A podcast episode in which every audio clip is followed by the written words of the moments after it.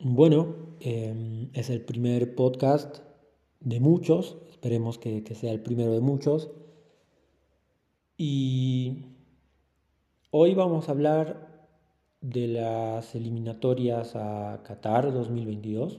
Vamos a hablar de fútbol, específicamente de un partido, el partido entre Bolivia y Colombia. Em, terminó empatado 1 a 1 y bueno, es un resultado que, que en teoría no, favorece a ninguno de los dos. Y las sensaciones que deja para ambos países es que es un resultado un resultado con un sabor agrio. Por el lado de Colombia, porque, porque venía ganando acá en La Paz eh, las últimas dos eliminatorias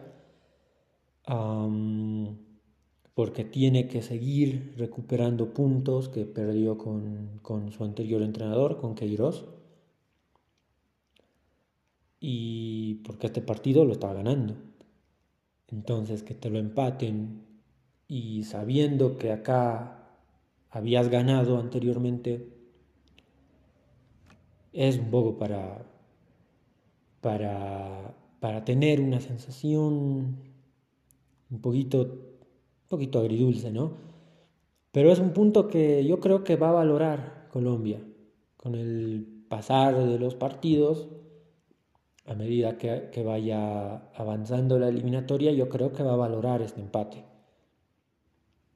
Así que tal vez la sensación hoy es mala porque saben que pudieron ganar, pero a la larga les va a servir y no lo van a ver tan mal en el futuro. En cambio, Bolivia, este punto la verdad es muy negativo y no, no hay mucho para destacar. Lo único que se puede destacar es que, es que no perdió Bolivia, porque en la primera fecha perdió contra Argentina, en la tercera fecha perdió contra Ecuador, en La Paz, y hoy al menos no pierde. Es lo único que, que uno puede decir, bueno, al menos, pero sigue siendo un fracaso, sigue siendo un resultado que, que te hunde, porque Bolivia ya perdió 8 puntos de local, sumó 4, perdió 8. Entonces la situación de Bolivia realmente yo creo que lo deja ya con un pie afuera de soñar con pelear el mundial. Entonces, acá vamos a tratar de, decir quién es el culpable de esto, que son varios, que son varios, pero el principal yo creo que, que es el cuerpo técnico porque jugadores actualmente yo creo que yo creo que Bolivia tiene un, un plantel interesante. Al menos si comparas con las últimas dos eliminatorias, yo creo que los jugadores que hay ahora tienen un poco más de proyección a futuro. Hay más jugadores jóvenes que si se los trabaja, si se los apoya bien, desde lo psicológico, desde la parte física, yo creo que pueden llegar a equipos y a ligas un poco más competitivas de, de las que están ahora, muy pocos en el exterior y la gran mayoría en el fútbol local, el fútbol boliviano. Pero son jugadores interesantes el tema está en que, en que no hay un funcionamiento de equipo, no hay un funcionamiento colectivo y hoy se vio. Hoy Bolivia se quedó en esa buena intención de querer presionar, de querer ser intensos, de, de no dejar jugar al rival. Pero ¿cuánto le duró? 15 minutos el primer tiempo y el segundo 10 minutos. De resto, Colombia empezó poco a poco a tener más la pelota y después a ser más peligroso. Cada proyección colombiana tenía más peligro que, que las de Bolivia. Y de hecho, la jugada más peligrosa que tuvo Bolivia fue ese pase hacia atrás que dio Davinson Sánchez y que pudo haber terminado en autogol. O sea, ni siquiera el combinado boliviano pudo generar una situación de peligro de parte de su equipo. Entonces, ahí se ve que la situación no está bien y, y hay que apuntar al cuerpo técnico porque ya están un par de años, desde el 2019, y de hecho si se puede contar el 2018 cuando Farías eh, fue técnico interino, quiere decir que están más de dos años, ya casi tres, y la evolución que se ha visto es, pobre, es realmente escasa. Se habrá dado medio paso hacia adelante.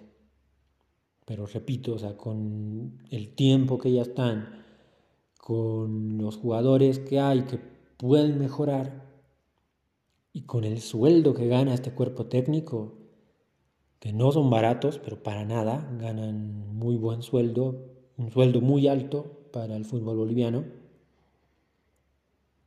con todo eso, el trabajo hasta ahora ha sido mediocre. Ha sido mediocre y no es culpa únicamente del cuerpo técnico, sí. La culpa también tienen, la tienen los directivos de la federación. Que una cosa que también quiero añadir, que, que realmente han maltratado al, hincha. El día de ayer gente que compró su abono, compró su abono y que no pudo ver todos los partidos y que no va a ver todos los partidos en el estadio por, el tema de la pandemia,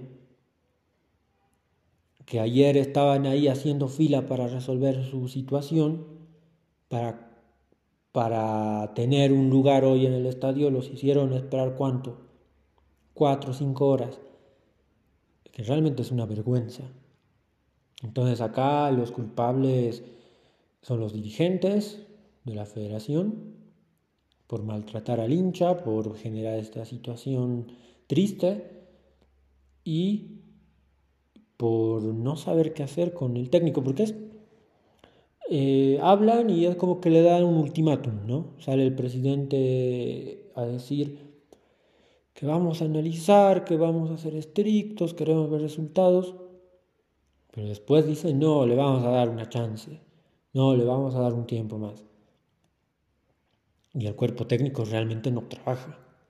Trabaja dos semanas antes de que la selección tenga que jugar y, luego todo un mes descansan.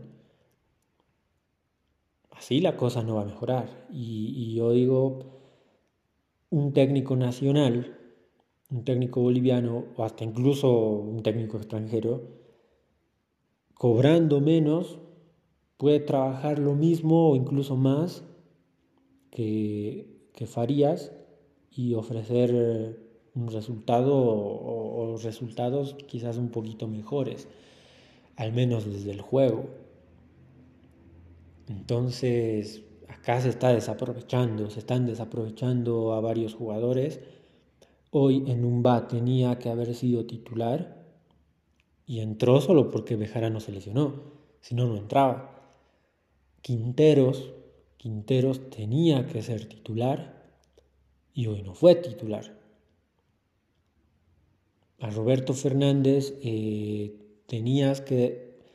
Es que uno ya notaba que, Roberto Fernández estaba cansado, que ya no podía eh, volver al sector defensivo para, para marcar. Entonces, sacalo, sacalo o pon a Sagredo y, a Roberto Fernández lo, mandas arriba y que se, y, que se dedique más a la, a la, proyección y que ya no esté de ida y vuelta. Pero no, y ya tuvo Colombia una situación de peligro real y no hizo el cambio. Después hizo el gol Colombia y recién hizo los cambios. Entonces, realmente Realmente Bolivia pierde este partido también porque Y en La Paz en general pierde por, sus propios errores.